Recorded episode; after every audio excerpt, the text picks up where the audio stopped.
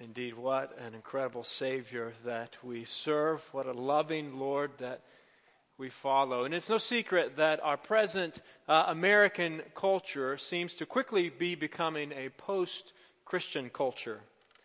Now, I'm not sure that we were ever quite as fully uh, a Christian culture as we like to think that we were, but by and large, our culture no longer uh, tends to value uh, things simply because they are taught in the scriptures. In other words, that's no longer near as significant to the average citizen as perhaps uh, it once was. And as believers in Jesus, believers of the message of the gospel, we have such an incredible opportunity to shine the light of the gospel throughout the world today. Indeed, where the culture is at odds with the message of the gospel, the light of the gospel shines the very brightest. Paul was nearing the end of his life, and he was writing to instruct Timothy in the faith and in the ministry, and he challenged Timothy to continue proclaiming the message of the gospel, to continue adhering to the truths of God's word, to proclaim the message of salvation, no matter what opposition or obstacle stood in his way. And as Paul reflected on his own pending death, he, he wrote to Timothy, he said, I have fought the good fight, I've finished the race, I've kept the faith. And though the context for Paul is somewhat different than the context in which we live today, the call upon our lives as followers of Jesus is the same. So we've been journeying through New Testament letter of 1 Peter, we've been seeing that this world is not our home. That we are temporary residents here, that we are resident aliens, that we are strangers on this earth, and we, we long for a future day. We long for another day, the day on which our Lord returns and gathers his own, all of the ransomed, all of the redeemed, to enjoy his presence for all of eternity. But as long as we are here, as long as we are on this earth, uh, the message of the gospel is always, always countercultural.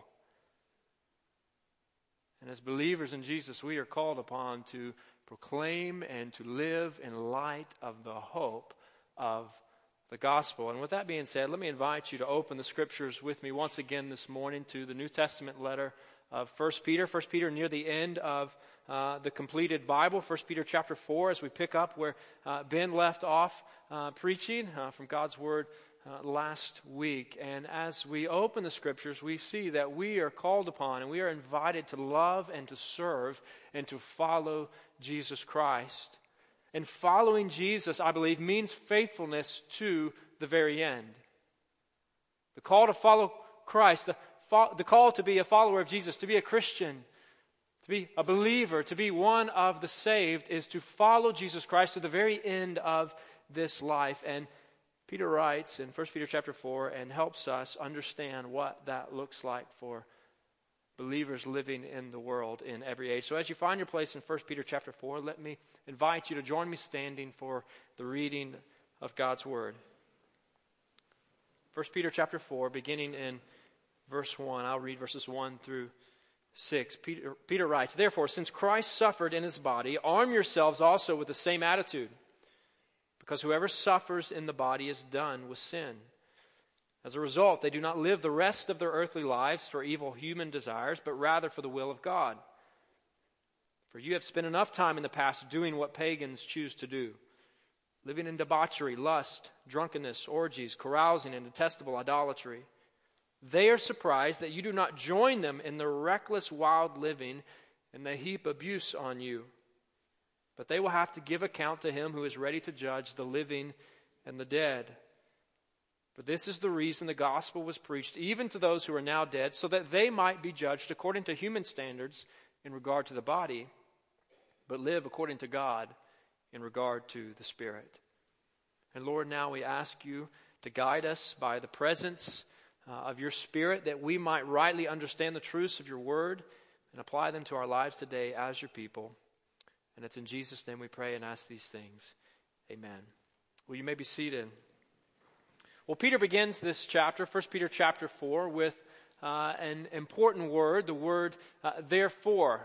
Uh, which means he has been uh, building to some sort of conclusion and he's now pointing back to something he has already said. And I think that word uh, in 1 Peter chapter 4 verse 1 points back uh, to what he says about Jesus in chapter uh, 3 verse 18. And there he said, For Christ also suffered once for sins, the righteous for the unrighteous, to bring you to God. Peter said, For Christ, for Jesus also suffered once for sins, the righteous for the unrighteous, to bring you to God. That's the gospel right there, is it not? That the Son of God, Savior of the world, became human flesh ultimately so that he could lay down his life, so that he could experience tremendous pain and suffering for the unrighteous, for sinners like you and for me, so that we could experience forgiveness and restoration with God. Of course, Jesus experienced all of this for, for your sake and for my sake. He experienced death for our sake. And Peter conveys here that believers, or followers of Jesus, believers, are expected to follow Jesus through suffering. That just as Jesus experienced suffering in this life, believers are expected to follow Jesus through suffering. Now, this is true generally uh, of, of all hardships that we face in life, of trials and temptations and tragedies and difficulties. We, as followers of Jesus, are called upon to exercise our faith, to follow Him through whatever we may face. But right here, Peter is specifically talking uh, to believers about opposition that they are facing for their faith in Christ. In other words, they're encountering opposition and insult, verbal abuse, and perhaps in some cases, uh, physical persecution for their Christian way of living. Now, during my senior year of college, uh, my roommate and I decided on a whim that it would be a good idea for us to go in together and to buy an old beat up fishing boat uh, with a 1970s something uh, seven and a half horsepower uh, motor that uh, when you cranked it, if it happened to run, would coat your lungs with this black uh, smoky substance. Uh, and we uh, like to take that boat out and we'd put it in the Washita River. And we quickly determined that seven and a half horses doesn't, uh, don't go very fast uh, against the natural current of the river. But even so, we would always put it in and try to go upstream. We'd go as far as we could upstream, or as far as time would allow, uh, because uh, we quickly learned that if the motor happened to break down, as it was prone to do from time to time, it would be better to drift back to the, uh, the, the, the boat launch and ramp than it would be to drift away from it. so we would set out and we'd go upstream. We'd go as far as, as we could, although we'd often encounter obstacles, trees and rocks and, and low water and other things that might be uh, in, in the way.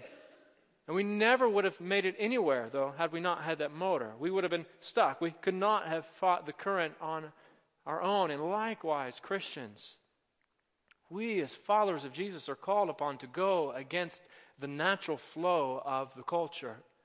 We are called upon to counter the culture. And we can never do this on our own, but thankfully we have a Savior. We have a, a, risen Savior and Lord who has paved the way for us and who has sent His Spirit to, to be with us and to go with us and to guide us as we seek to follow after, after Him. And as we journey through life, seeking to know and to follow Jesus, we are called upon to, to live with the same attitude and mentality of Jesus. Called upon to imitate his example and his attitude. And Philippians chapter 2, verse 8, I believe, summarizes the life and the, the ministry of our Lord, of our Savior Jesus Christ in this way. Paul writes, And being found in appearance as a man, Jesus humbled himself by, by becoming obedient to death even death on a cross. So Jesus Christ, the eternal God, eternal Son of God, encountered opposition, faced suffering, but even so, he was always obedient to the Father. And likewise, church, we are called upon to follow his example. We are called upon to be faithful to our God. And I believe the scriptures teach here and elsewhere that unbelievers will oppose faithfulness to God. Unbelievers, those who don't, don't know God, who haven't trusted in Jesus for salvation, will oppose faithfulness to Jesus. So we shouldn't be surprised when the world disagrees with us. After all, this is what our Lord taught us. This doesn't mean that unbelievers oppose all that we do. They certainly don't. Many things that Christians have done and do today are positive influences on the rest of society. Starting hospitals and schools and homeless shelters and other ministries that reach out to the hurting and the needy. But right here, Peter's describing Christians who are facing ridicule and insult because of what they have not done and what they are not doing as followers of Jesus. 1 Peter chapter 4 verse 4 they are surprised unbelievers are surprised that you believers do not join them in their reckless wild living and they heap abuse on you. In other words, they criticize you because you don't do the things they do. You see, those that turn to Christ, those who repent and believe in Him, acknowledging that He is Lord, that He is Savior, undergo an inward transformation. We begin to undergo an inward change. As the Spirit convicts us, and then the Spirit comes and fills us, and we begin to be conformed more and more to the image of Christ. But as that's happening, we still encounter temptation, we still struggle with sin. But our faith in our Lord keeps us from engaging in certain activities and living a certain way and saying certain things that the rest of the world champions. And as a result, Peter says that some believers face criticism for their faith. But this is nothing new, church. This has been going on ever since the first followers of Jesus trusted in, in Jesus. Paul wrote to Timothy in 2 Timothy chapter 3 verse 12. He said for everyone everyone who wants to live a godly life in Christ Jesus. Of course, everyone who wants to follow Jesus, everyone who pursues Jesus and trusts in Jesus for salvation and lives for Jesus will face persecution.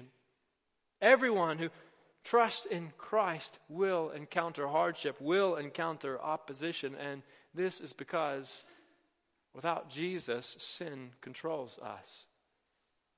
The Bible teaches that without faith in Jesus, we remain dead in our, our sins, and that is what we once were. But if you have received the grace of God, if you have rejected sin and embraced the Master, if you have turned to Jesus for salvation, then I believe the Bible says that you can expect hostility and opposition for faith in Christ.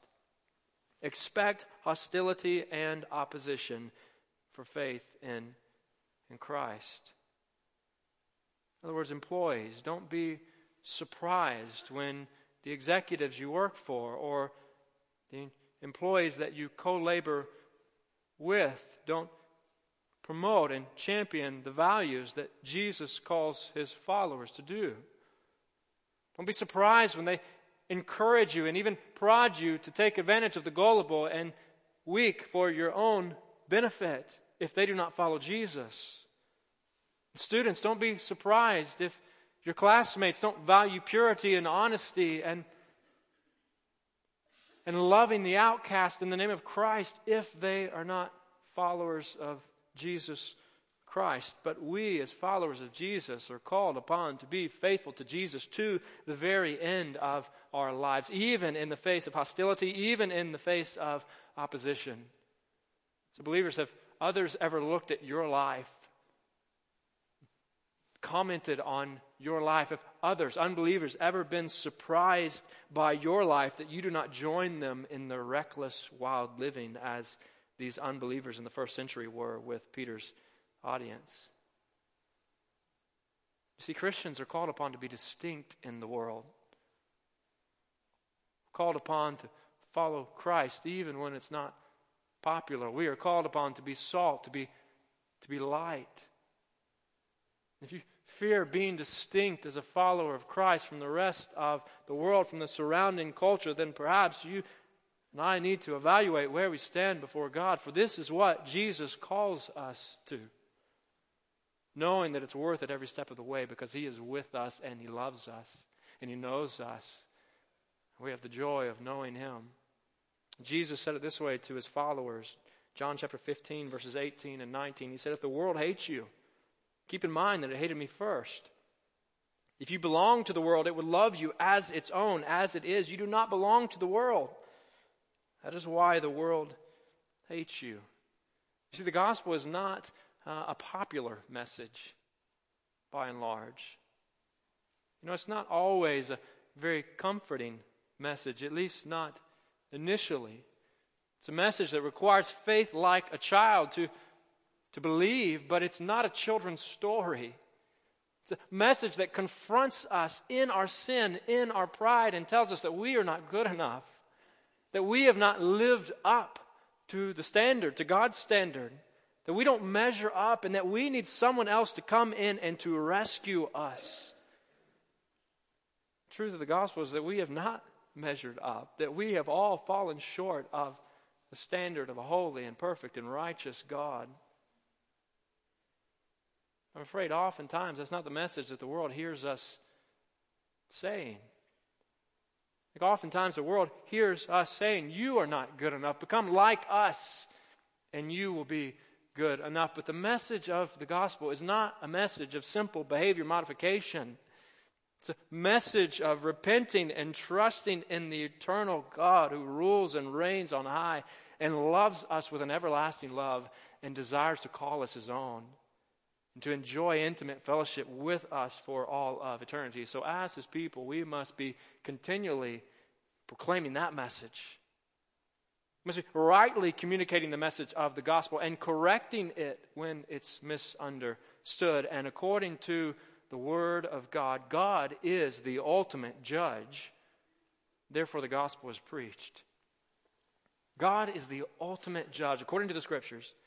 So the gospel is preached. 1 Peter chapter 4, verses 5 and 6. Peter says, But they, the unbelievers, they will have to give account to him who is ready to judge the living and the dead.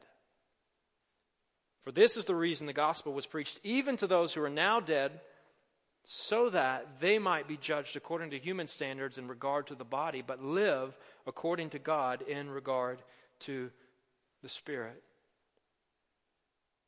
Friends, contrary to popular opinion in the Western world today, there is absolute truth. There is a God who rules and reigns on high. And though we don't always understand his ways, and we certainly don't always measure up to his standard, he alone sets the standard. And he alone communicates the way.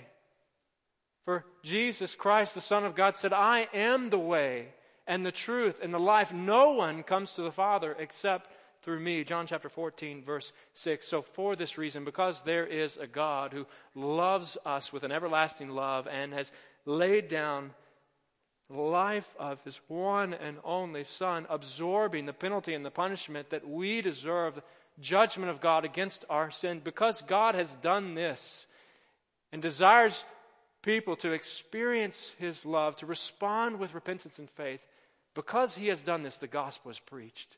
And the gospel has been preached, and the gospel is being preached, and the gospel will continue to be preached. Meadowbrook Baptist Church, let's be a people who preach the gospel. Let's be a people who proclaim the message of salvation by grace alone, through faith alone, in the Lord Jesus Christ alone. We are called upon to follow Jesus with faithfulness to the very end of our lives. And Peter, writing here to first century believers enduring hardship and opposition, he, he points out that there are some who certainly have been faithful to the end. He says they are the ones who have been judged according to human standards in regard to the body. In other words, they died, no longer here. Natural course of events has taken their very lives, but even so, he says, but they live, verse 6, according to God in regard to the Spirit. In other words, even though they are no longer here with us, those who know and follow Christ, who repented of sin and turned to Jesus for salvation, are with Jesus even now. and experiencing His presence and His provision and His protection even now and will be for all of eternity. So, as Christians, as we journey through life, as we face opposition for faith in Christ, let's set our eyes on our future home. Let's set our eyes on heaven. Set your eyes on, on heaven. For this world is not our home just passing through. Let's set our eyes on our eternal destiny because of the love of God through Jesus Christ our Lord. Now, every time Andrew and I would set out in our boat, try to go up river, I remember many times thinking what it must look like just beyond where we've been. Always wanting to go a little bit further. Maybe there's this superb fishing hole on the other side of, of what we know. A sort of mentality that the grass is greener on the other side. Likewise, church, we don't, we don't know exactly what heaven is going to be like for us, but we do know that this broken, sin filled, disease spreading world does not compare to the glory that awaits those who know Jesus Christ. Doesn't compare to the eternal presence and provision of God Himself, who will welcome us into His presence for all of eternity. Well, John receives this vision from God about heaven, and he describes it this way Revelation chapter 21, verses 3 and 4. He says, And I heard a loud voice from the throne, that is God's throne, saying, Look, God's dwelling place is now among the people, and he will dwell with them. They will be his people, and God himself will be with them and be their God. He will wipe every tear from their eyes. There will be no more death or mourning or crying or pain, for the old order of things has passed away. So, friends, because God is the ultimate judge, let's set our eyes on heaven. And secondly, let's share the good news of the gospel. Set your eyes on heaven, believer, and share the good news of the gospel. For the message of the gospel, the message of salvation and forgiveness of sins through Jesus is not just a message for you and for me, it is a message that has been entrusted to you and to me. We are stewards of the gospel, and it is our privilege and responsibility and joy and task to proclaim this message, to live in light of this message, so that others that don't know this message may come to believe this message and know Jesus Christ as Lord. Do you long for others, for unbelievers, to know and to follow Jesus Christ.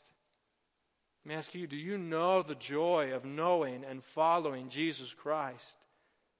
You long for others to experience that joy? Let's long for others to experience that joy. Let's share the good news of salvation. In 1 Peter chapter 4, after Peter reminds us what faithfulness to Jesus looks like in the world for Christians, he then begins to turn his attention to what faithfulness in the church looks like for Christians. So let's look back in our remaining time at 1 Peter chapter 4, picking up in verse 7. Peter writes this He says, The end of all things is near. Therefore, be alert and of sober mind so that you may pray. Above all, love each other deeply because love covers over a multitude of sins. Offer hospitality to one another without grumbling. Each of you should use whatever gift you have received to serve others as faithful stewards of God's grace in its various forms. If anyone speaks, they should do so as one who speaks the very words of God. If anyone serves, they should do so with the strength God provides, so that in all things God may be praised through Jesus Christ. To him be the glory and the power forever and ever. Amen. Church, I believe that the scriptures teach here that believers are expected to love and serve each other in the church. Believers, followers of Jesus, Christians, those who know the hope of salvation, we are called upon to love and to serve each other in the church for God's glory. And Peter writes here in verse 7, he says, The end of all things is near. I don't think that's encouragement for us to try to predict when Jesus is going to return. Every attempt to do so in the past has been futile. but rather it's a statement declaring that all the major events, all the major components, except the return of Christ and God's grand story of salvation, have already been accomplished.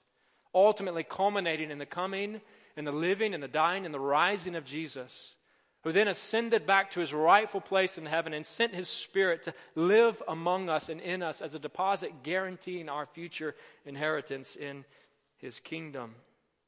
And for those who know Jesus, this is good news that he is coming again that He is coming for us. Do you know the Savior? Can you long for His return? And though it's been 2,000 years since Peter penned these words, Christians in every age, I believe, are called upon to anticipate Christ coming soon. Anticipate Christ coming soon. Revelation chapter 22, verse 7, Jesus said, Look, I am coming soon.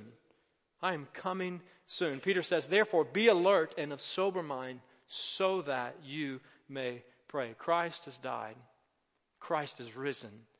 Christ will come again. So let's live in light of his coming. Let's live for him. Let's devote ourselves to him. Let's live in light of his soon return. In church, one way that we can do that even now is by actively participating in his church called upon to anticipate Christ coming soon and to serve fellow Christians in the church. Called upon to serve fellow Christians in the church. I mentioned Ephesians chapter 4, verse 16 earlier as we celebrated membership. The verse says, From him, from Jesus, the whole body, the whole body of believers, joined and held together by every supporting ligament, every part, every member, grows and builds itself up as each part does its work, the truth, according to God's word, as, as believers who are comprised of local community, part of a local church. We were made for each other. We need each other. We belong to each other. We are a gift to one another. So I hope and I pray that you indeed will take that insert from your bulletin and you'll prayerfully consider how the Lord may be leading you to serve in some capacity in, in this local body. For we need students of the Word who can teach, and we need caring, gentle hands who will rock babies, and we need loving adults who will invest in children's ministry, and we need technical folks, and we need folks who have a passion for seeing the gospel spread throughout this city, and we need folks who will serve by filling communion cups, and folks that will collect offerings, and folks who will decorate and folks who will make decisions. If you are part of this local body of believers, if you are a member of this church, then we, we need you. And we need you to serve as the Lord leads you. 1 Peter chapter 4, verse 10. Each of you should use whatever gift you have received to serve others as faithful stewards of God's grace in its various forms. Church, we are called upon to follow Jesus faithfully and to serve one another selflessly. Let's anticipate Christ coming soon. Let's serve fellow Christians in the church. And finally, let's aim to exalt God with our lives. As a follower of Jesus, aim to exalt God, aim to glorify God with your life. Peter closes out this section, verse 11, in this way. He says, If anyone speaks, they should do so as one who speaks the very words of God. If anyone serves, they should do so with the strength God provides, so that so that in all things God may be praised through Jesus Christ. To him be the glory and the power forever and ever. Amen. In other words, Peter's reflecting on these truths the greatness of salvation in Christ and God's design for a local body of believers. And as he reflects on these things, he's led to praise his God. He enters into spontaneous worship, spontaneous praise through this doxology. And likewise, church, if you know Jesus, then your life exists to glorify God. As a church, we are here first and foremost to glorify God. So let's follow Jesus with faithfulness to the end that we might join Paul in, in saying the words of 2 Timothy chapter 4, verses 7 and 8. I have fought the good fight. I have finished the race. I have kept the faith. Now there is in store for me the crown of righteousness, which the Lord, the righteous judge, will award to me on that day. And not only to me, Paul writes, but also to all who have longed for his appearing. Church, let's long for his appearing. Let's live for him. Let's faithfully follow Jesus, looking forward to the day of his return. And let's follow the example of Peter this morning as we reflect on these truths. Let's, let's enter into the worship of God. Let's praise him. Let's respond in praise as the Lord leads us. Father, we do thank you for being with us. We thank you for knowing us. We thank you for extending salvation to us by your grace through Jesus Christ our Lord.